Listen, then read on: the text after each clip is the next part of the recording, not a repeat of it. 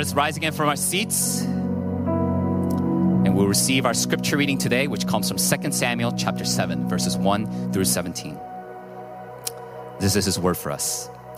Now, when the king lived in his house, and the Lord had given him rest from all his surrounding enemies, the king said to Nathan the prophet, See now, I dwell in a house of cedar, but the ark of God dwells in a tent. And Nathan said to the king, Go, do all that is in your heart, for the Lord is with you. But that same night, the word of the Lord came to Nathan Go and tell my servant David, Thus says the Lord, Would you build me a house to dwell in? I have not lived in a house since the day I brought up the people of Israel from Egypt to this day. But I have been moving about in a tent for my dwelling. In all places where I have moved with all the people of Israel, did I speak a word with any of the judges of Israel, whom I commanded to shepherd my people, Israel, saying, Why have you not built me a house of cedar? Now, therefore, thus you shall say to my servant David, Thus says the Lord of hosts, I took you from the pasture, from following the sheep, that you should be prince over my people, Israel. And I have been with you wherever you went, and have cut off all your enemies from before you. And I will make for you a great name, like the name of the great ones of the earth. And I will appoint a place for my people, Israel, and will plant them, so that they may dwell in their own place and be disturbed no more. And violent men shall afflict them no more, as formerly, from that time that I appointed judges over my people, Israel. And I will give you rest from all your enemies. Moreover, the Lord declares to you that the Lord will make you a house. When your days are fulfilled and you lie down with your fathers, I will raise up your offspring after you, who shall come from your body, and I will establish his kingdom. He shall build a house for my name, and I will establish the throne of his kingdom forever. I will be to him a father, and he shall be to me a son. When he commits iniquity, I will discipline him with the rod of men, with the stripes of the sons of men. But the steadfast, lo- but my steadfast love will not depart from him, as I took it from Saul, whom I put away from before you. And your house and your kingdom shall be made sure forever before me. Your throne shall be established forever. In accordance with all these words, and in accordance with all this vision, Nathan spoke to David. This is the word of the Lord. Thanks be to God. Please have a seat. Good morning, KCPC. Good morning. It is really good, really good to see you. Um, if you are new here, I really welcome you in the name of the Lord. Please come to our church to be fed the Word of God and to receive Jesus Christ, and that you and your household would be saved. If you're over there at Sandy Cove, uh, still at the last day of the retreat, uh, please pray for me. I'm pretty tired. uh, with that said, I want to ask you why does not God live in a house built by men?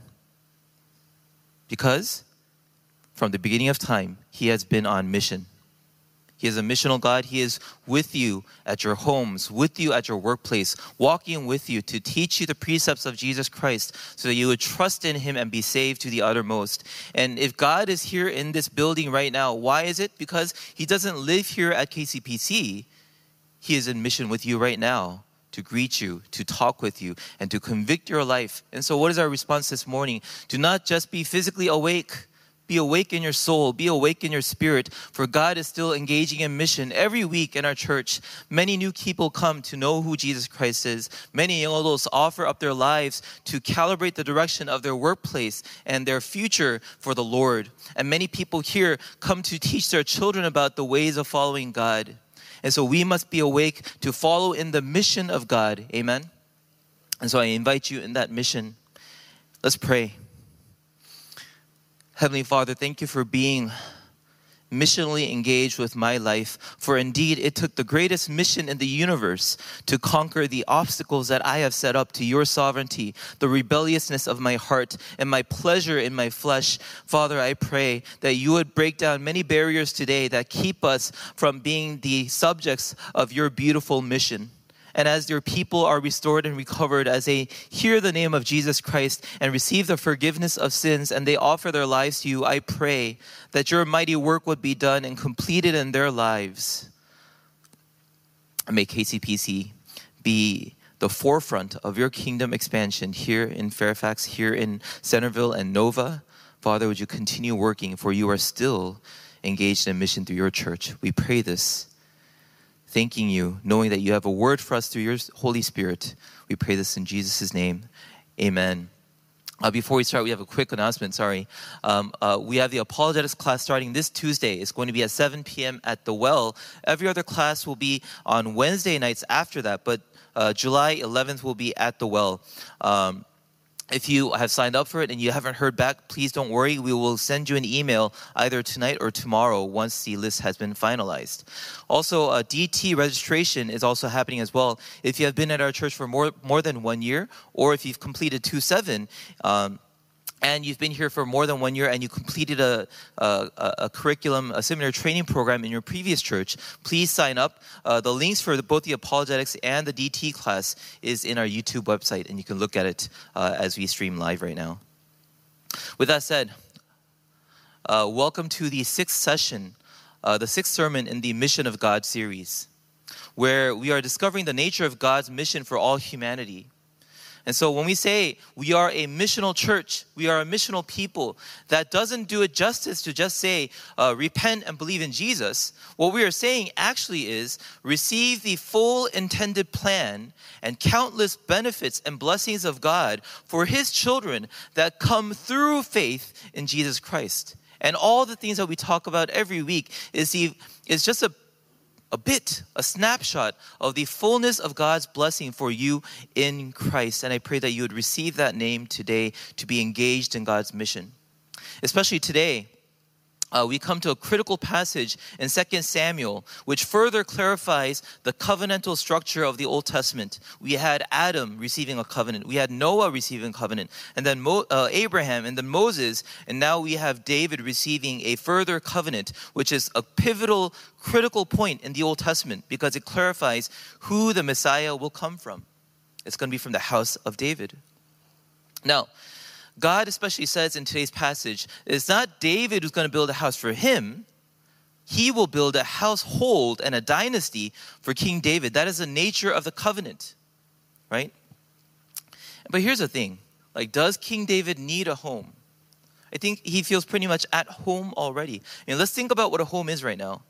I asked a middle school student, like, what is home for you? And he says, home is where you go home, uh, the Wi-Fi uh, registers like automatically. Your phone is just linked automatically. And I have, I have some other people, uh, basically, they say, I know where home is because even if the lights are out, I know where to find things. It is structured according to my ideas and my sovereignty over that space. And so King David is looking at his uh, new home now in Jerusalem. God has given him peace. He has delivered him from his enemies. He's chased him out of the kingdom of Israel. They have recovered the full extent of the promised land. And David is at peace, ruling over Jerusalem. Things are, and he's living in a cedar mansion, a huge home right now. David is pretty comfortable where he is. And so he looks to the tent of God, where God is still living in a tabernacle where he first designed it in Leviticus. And he's moved with his people in a nomadic lifestyle, walking with his people. And David is asking, is that tent a home for God?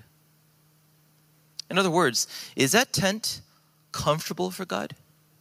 Does he have what he wants there? Is he at home there? And so if you look at verses 1 through 2, David compares his house to the tabernacle, and he felt that the tabernacle was not enough for the God of the universe. The tabernacle was intended to be mobile. Exodus 40, uh, 40, 36. And when the cloud was taken up from over the tabernacle, the children of Israel went onwards in all their journeys, carrying the house of God, uh, and, and once again settling down when God said to stop. And so David looks at this mobile home and he has a heart towards the Lord that should really be something that we also aspire to. David is saying, I want to build a beautiful home for the Lord, and that does not come from the law. That does not come from minimalistic compliance to God's decrees. Where is that coming from? A heart that loves God and it goes from beyond the law into relationship and pleasure and love for Him. It's an attitude not similar along the lines of like how little can I do in this world to escape hell and enjoy life, and we treat Christianity like fire insurance. That, that is not the path that David is walking along. David is thinking beyond that. He's not, he's not just saying, What can I do to keep happy in this world as a hedonist? He's saying, How can I honor and love and please my God? May that be your attitude today. Amen? Let's go beyond the law. Let's go beyond saying, Am I allowed to drink? Am I allowed to smoke? Why is it a sin to watch pornography? Let's go beyond the basic elements of salvation and repentance. Let's go to the house and the heart of God where He draws us into a relationship. Amen? Isn't that what you want? Now, for those who treats Christianity as fire insurance, to just stay out of hell, God invites you into a deeper relationship where you personally know Him through the face of Jesus, beyond minimalistic duty into free choice. But also, for those who want to glorify God above and beyond the law, who want to build a house for the Lord, today's message is very much for you as well. Because what is your desires to glorify God? Like, how do we characterize it? It goes beyond the law, and that's why it's hard to understand what to do because it's all about free gifts and relationship. Like that's why it's so hard to find an anniversary gift for your wife. She will not tell you what she wants. You have to guess it out of a relationship, right? And it's so hard to live according to a free loving relationship. How do we honor the Lord? It's a conglomeration of my best intention, my belief, my holiest desires, and my most innocent dreams to love God. So we say, Lord, I want to get a job that pays enough to tithe more to the church. Lord, let me win the lottery so that I can give you most of that, right? Or to let me buy some property so that it could be used as a retreat center or as a missionary household for pastors.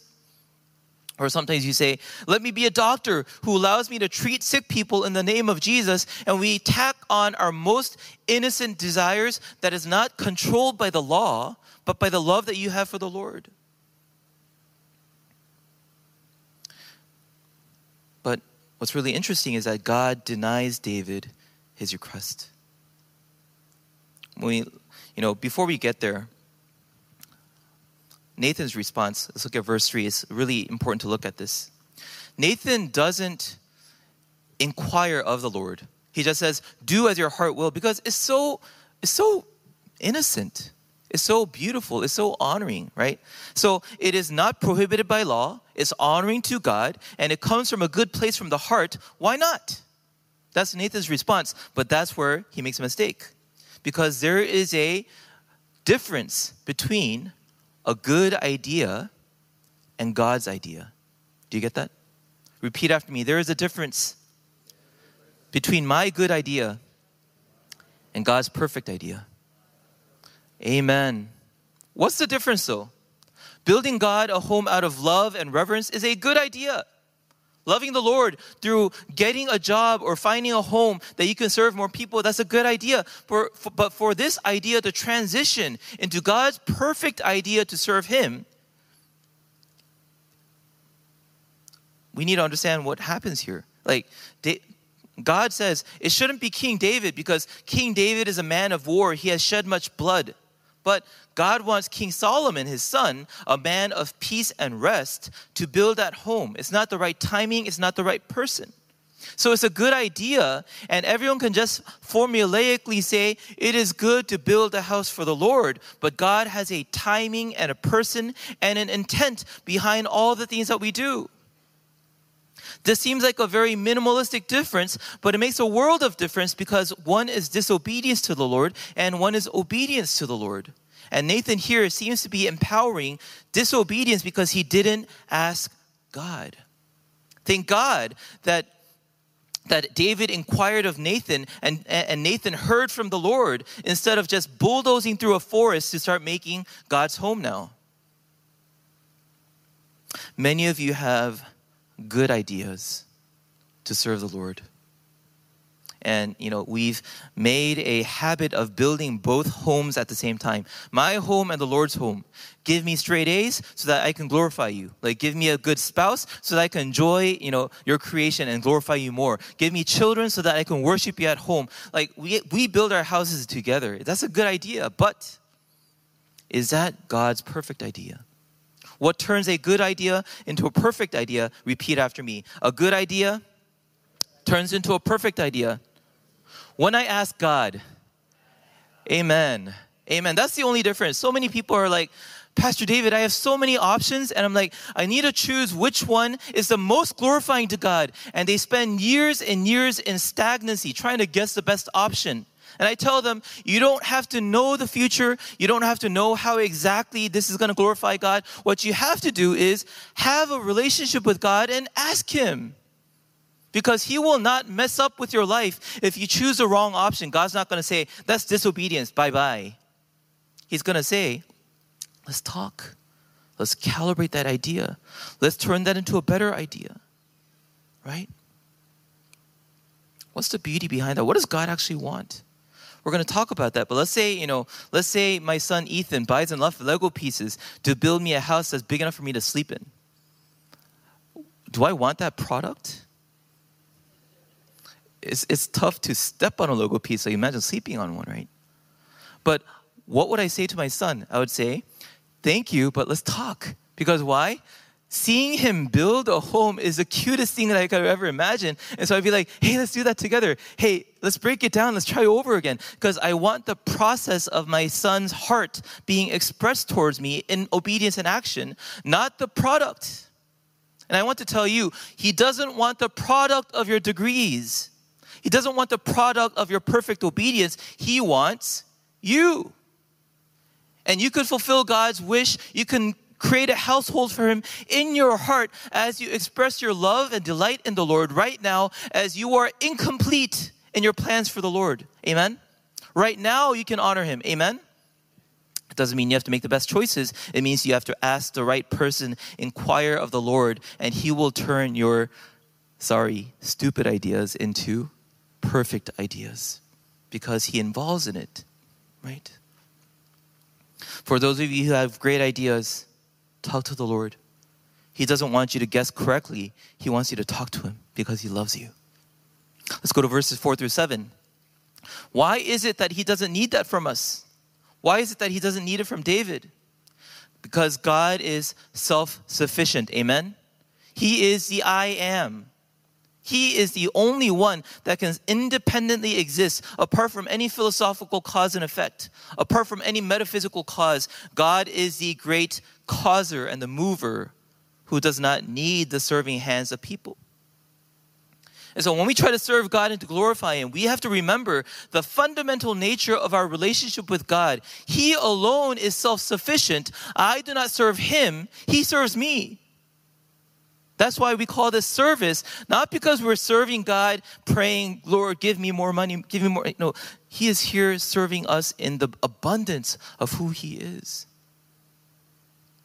He doesn't need glory because He's the source of glory. We say, I will give you glory as if I have enough to give Him. No, He is a source of glory, and our duty is to reflect it back onto Him faithfully and clearly. And we must reflect it back to Him. Indeed, we do not provide for God, but He provides for us. We don't hold Him up by our weak hands, He holds us by His mighty hands. Amen? Like, have you tried to hold your life up by the strength of your arms? How has that been going, brothers and sisters? He holds you. That is an understanding that we have to have when we try to serve Him. Why serve Him? Not for the product not for the conclusion, but receiving from him, I express back unto him. When I was in seminary, I remember having a dinner with a very well off family at a restaurant. And in all sincerity, I was, in, I was a, a part time intern. Uh, I tried to pay for the meal because you know like, don't we do that between friends like you eat the meal and then you pretend like you want to pay the meal until someone says you know i got it and you, you pretend like you, you lost and you put your wallet back in your. But that day, I remember the look on their face. They were actually offended that I tried to pay for them. Why? They're here to serve me, not me them. And they had enough. I didn't have enough.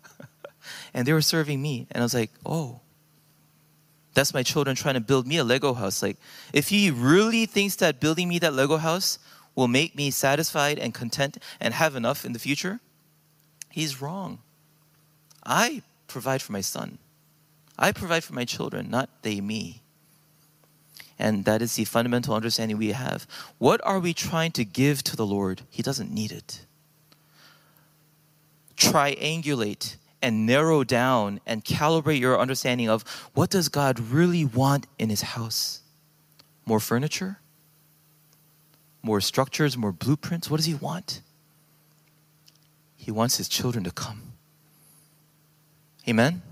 He's been waiting for you so many of you postpone coming to God saying, I got to take care of my sin. I got to do this plan A, B, and C before I approach you. No, He wants you right now in your insufficiency because only by coming to Him in your insufficiency, He will give you in His sufficiency. Stop trying to serve Him as if you have enough. He is offended. How do you glorify a chef? by saying, I want more of that food. It's so good. Kisses to the chef. How do we say, how do we glorify God? I want more. I need more. The world breaks me, drives me, it kills me, but God provides for me every day. It gives me life every day. I have future and direction and purpose and love and meaning in the presence of God. Give me more is the war cry of someone who actually glorifies God. Amen? So, people who glorify God don't give unto Him, people who glorify God receive more from Him. And that is how we show the nature of our relationship creator, creature, father, son, giver, recipient. Clarify that, please. And that will help you understand how to glorify our Lord by enjoying Him forever enjoying Him forever. So, verses 8 through 11, that is exactly the message that God has for David. God reminds David of their relationship. Hey, I took you from the pasture. When you were a boy, I fought off your enemies. I drove away the wolves. I took you from being a shepherd, and I made you into a king. And I think this is a really happy sentence from God. He, he runs on sentences when he says things like this. And God doesn't just say, I'll continue building your home. I will give you, I'll give you peace from your enemies. I'll give you more and more tangible blessings. But then he goes into overdrive. God, I think he tries to be careful sometimes about revealing too much of, of his future plans. But he blurts out, I have future plans for you. I'll build your name. I'll build a throne that goes forever. You can't imagine the things that I promise you eternally. In the next verses, God uses the word forever three times. Three times he used the word forever. God is so ready to bless humanity through David that he is creating an eternity shaping promise with David right now. Eternity shaping. Why? Because David was that cute to him? Was David that lovable? God surely loved David. I think God loved David a, lot more than a lot of other people. But no, that's not the answer. Why is God creating a covenant that will last forever? Because, once again, you need to understand the nuance of this. God is still on mission. He decided to do this beforehand, and he found the vessel for his plan. He decided to love you before you existed. He decided to bless you before you knew how you're going to survive in this world.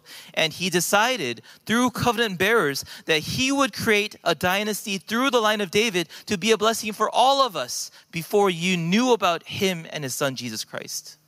Amen? Isn't that a great source of peace for us? That God knew before and he blessed us proactively before we could even respond. So, verses 12 through 16.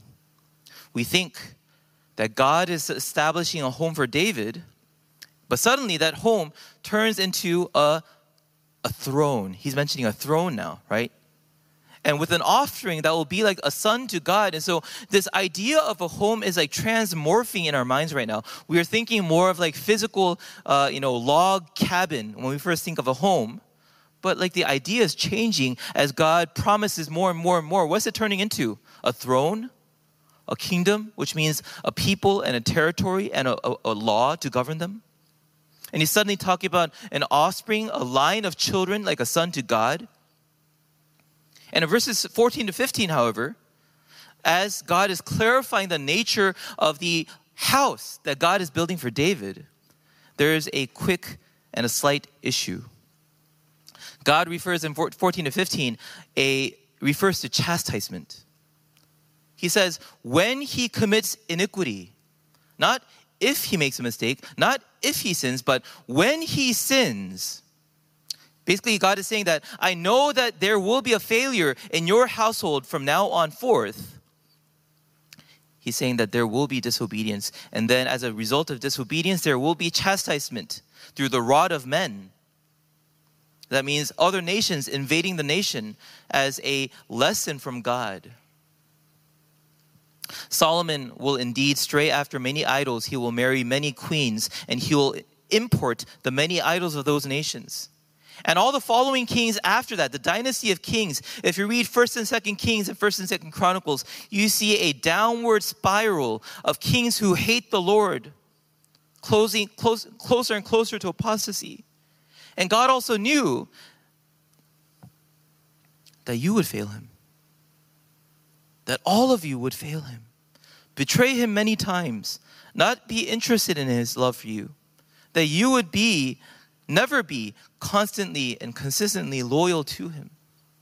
And so, not only through the line of dynasties of kings does God predict that there will be failure, He also looks at you and He tells you, when you commit iniquity, I won't throw you away like I did Saul, but I will provide for you. I will chastise you. I will correct you, and I'll be a father to you. But this is a problem, isn't it? If the king commits sin, there will be chastisement through the punishment of other nations. In other words, the kingdom will not be secure in the hands of a sinful king. Extended to our homes, our homes will not be secure in the hands of a sinful homeowner. That's our dilemma that threatens to undermine the security and the stability of our home, the security of the nation, the security of the world right now. It is our disobedience and rebellion against God. What do we do? So many of us invest so much into stabilizing our homes, our legacy, our children, but what really determines the stability and security of our home. Like, what is it that we're really trying to create out of the chaos of Nova? And we try to create a home for ourselves. What is it that really secures it? For the world, it is bricks, framing, and wood. A designer. But for the Christian, what is it that secures the home, your children? obedience. Obedience is the pillar. Obedience is the brick. Obedience is the steel frame that we need for our home to be established. That's why in Matthew 7 24 to 27, let's look at on the slide. Everyone then who hears these words of mine and then does them, obedience, is like a wise man who built his house on the rock, is stable, and the rain fell, and the floods came, and the winds blew and beat on that house, but it didn't fall because it had been founded on the rock of Jesus Christ through obedience. But other homes fall, they're unstable. Your children become idols, your workplace becomes curses, your family home environment becomes abusive or quiet and hard to be in. The stability that you want so much for your home becomes instability because you are a sinful king over your household. Do you understand that? Do you see that? Do you see that in our families? we are not just talking about our physical homes. In fact, let's go deeper. We've moved from the external home to the kingdom, to the throne, to the, the person, to our homes, and then now we are going to you as an individual. You are God's home. Do you understand that? You are God's home. Do you not realize it says in Scripture that you are God's temple that He dwells in? Therefore, the stability of your personal life also comes not from the bricks of success. We were talking about the cultural mandate every time, building a kingdom without a king. It doesn't come from the bricks of success, the mortar of money, and the pillars of good children. Your stability comes from obedience to Jesus Christ. Amen? Your obedience is the stability that you're looking for.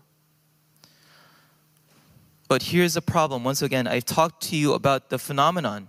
What happens? If you believe in Jesus and obey Him, your life will be stable. If you disobey Him, it will be unstable. But here's the problem we are disobedient all the time. What do we do? This is the gospel for us. Because God knew of our rebelliousness and our sin, in order to give us eternal security, He knew that if we were in charge of our lives, it would be a wreck. Who would give the cars, the car keys of a $200,000 car to a five year old? They would wreck it.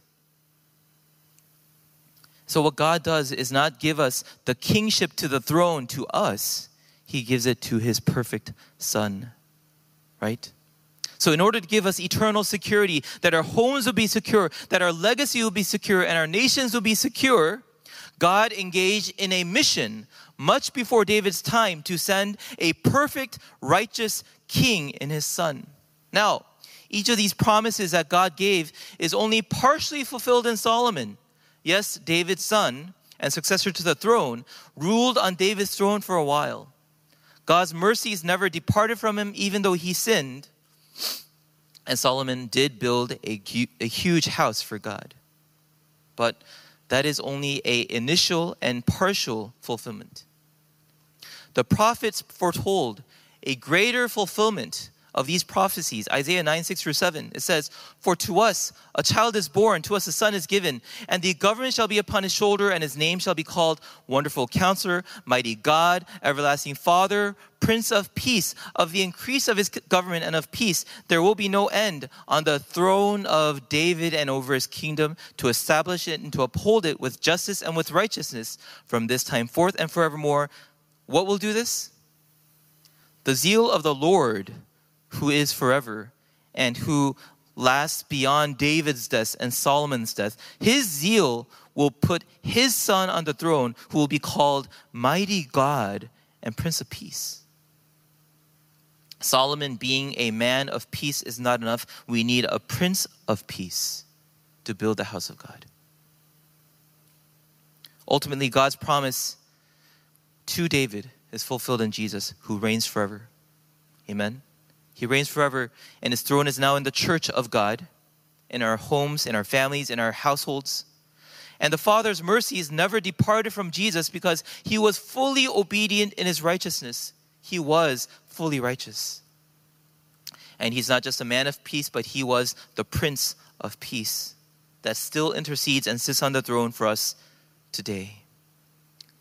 Let's look at Luke 1 31 to 33 to make sure that Christ is the king that God intended to set upon the throne. And behold, you will conceive in your womb, he's talking to uh, Mary now, and bring forth a son, and you shall call his name Jesus. He will be great. He will be called the Son of the Highest. And the Lord God will give him the throne of his father David. And he will reign over the house of Jacob forever. And of his kingdom there will be no end. Now, Let's think about this. The text says, the house of Jacob. That's Israel. Does this promise apply to us today? God intended that it would apply to us way before. Let's look at Isaiah 55, 1 through 3, where Jesus applies this promise to us today. Come, everyone who thirsts, come to the waters. He who has no money, he who has no home, he who has no food, he who has no refrigerator, he who has no home that they have built with their own hands, come to me, come buy wine and milk without money and without price. It's all for free. Why do you spend your money for that which is not bread and your labor for that which does not satisfy? Why do you work for a kingdom that is not your own when I am building your house? So listen diligently to me and eat what is good and delight yourself in fatness. Include your ear, incline your ear and come to me. Hear that your soul may live, and I will make with you an everlasting covenant, my steadfast, sure love for David. So, God applies the covenant to David to us for all those who do not have a home in this world who do not have a security and who do not have a legacy that will continue because it's so fragile, Jesus says, Come if you're thirsty. I have built a home for you. Hence, let's look at the mission of God slide that we are compiling more and more. The sixth aspect of the mission of God to create a people that would forever be ruled by God's righteous and obedient Son in order that we would forever dwell in God's kingdom. Amen. The amen was quiet because you don't know how glorious this is. You don't know how eternal this is. You don't know how good news this is for those who have not found their home in this world and they are sojourning tent after tent after tent, looking for satisfaction. God is now creating a people who will dwell in His home, ruled by His Son. And that will give us eternal security. This is the stability of peace for those who live in Christ. We try to build God a home out of good ideas and we don't inquire of the Lord, we make mistakes, knowing our disobedience and resulting instability. God is now building a home for us, an eternal dynasty ruled by Jesus Christ, and He invites all of us into His home. Once again, what really is a home? Is it where the Wi Fi connects automatically? Is home where the pillow is just the right size and firmness and height? Is it where the refrigerator never runs out? Ultimately, for God, who is living alone in the Holy of Holies, imagine why he ripped it open when Jesus died for our sins. Because he wanted to rush out and to build his home in you and with you and love you and dwell with you forever. His home is with his children. We are not furnitures in his household. We are his beloved children who belong in his home. That's why Jesus says, In my Father's house there are many rooms for you. If you would but believe in the gospel and turn to Jesus Christ, surrender your sovereignty and control over your brittle sovereign kingdoms, but give it up to the Lord. He has a home for you. And you don't, you shouldn't, you should never take my word for it. Let's again go back to one more verse in Scripture Revelation 22, 16 through 17. I am the root and the descendant of David, Jesus says, the bright morning star, the spirit and the bride. This is like mom and dad calling you home now. It says, Come. And let the one who hears says, Come. And let the one who is thirsty come. Let the one who desires take the water of life without price come. Hear this as an invitation from Jesus to you to come home to your final resting place.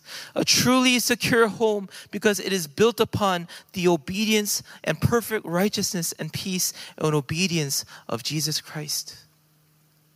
After all, homes are as only good as their owners, right? When we go home because our God is there, how full our joy will be. How full. We have a a great place waiting for us. Praise Team, come up. we want to let this word settle into our hearts and our minds. What is it that God is trying to do in our lives through Jesus Christ? He is building an eternal security for you. If you are risk averse, if you are scared because you take control and you won't surrender to anyone else, this word is for you today. God says, Do not be afraid. Approach me, and I'll build security into your life forevermore. And the promise of David shall belong to you through Jesus Christ today. Let's pray as we respond in worship. Let's pray before. Heavenly Father,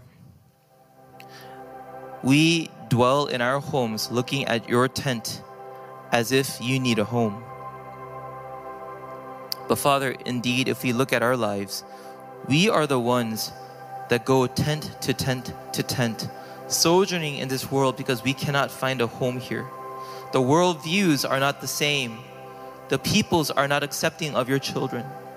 The culture and even Satan's kingdom itself does not accept your children. So we wander place to place to place. And on the throne from heaven, God looks at his children who wander this earth. And in his mission towards humanity, Father, you create a home for us that you would look from your palace and look upon our tents, and you would have mercy and say, I will build up your tents with eternal security. I will give you a throne, I'll give you a home, and more importantly, I will give you a perfect king that will rule over your lives, and you will fall upon a rock of obedience.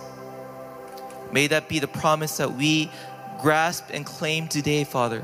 Would you reign over us and secure our homes, our legacies, our lives, and our children, now and forevermore.